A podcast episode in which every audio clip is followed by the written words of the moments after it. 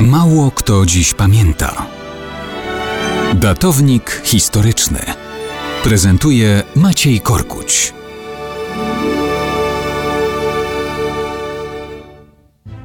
Wczoraj było o przewrocie majowym z 1926 roku, ale wczoraj, czyli 12 maja, minęła także rocznica śmierci Józefa Piłsudskiego w 1935 roku.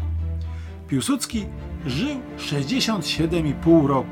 Mało kto dziś pamięta, że większość tego czasu to było życie pełne poświęcenia, biedy, upartego podążania za niemożliwym, za niepodległością kraju rozdartego przez trzy ówczesne mocarstwa cesarstwa z pierwszej linii światowej polityki.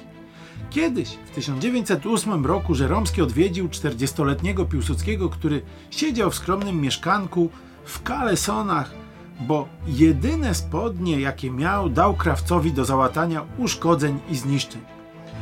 W jaki sposób taki biedak mógł myśleć o tym, jak wydobyć Polskę spod władzy Cesarstwa Niemiec, Cesarstwa Austrii i Cesarstwa Rosji? A myślał, mógł. I dzisiaj, po wielu latach, nie patrzymy na niego jak na wariata, który wymyślał niemożliwe. Swojemu adiutantowi Piłsudski opowiedział kiedyś o swoim pobycie na zesłaniu. Miał jakieś 23 lata, kiedy trafił do wróżki. Był rok 1891. Środek Syberii. Zacytujmy samego Piłsudskiego. Poszedłem pewnego razu do nędznej jurty, w której przebywała cyganka trudniąca się wróżbiarstwem, zamawianiem i leczeniem. Zachciało się popatrzeć w przyszłość. Powróż, babo, rzekłem. Cyganka nie dała się prosić. Coś tam mruczała, skrzeczała i wreszcie ujęła mnie za rękę. Gdy jednak spojrzała na dłoń, twarz jej się wykrzywiła strachem, czy też zdziwieniem. Krzyknęła tylko: Carią budziesz, czyli będziesz carem. I uciekła.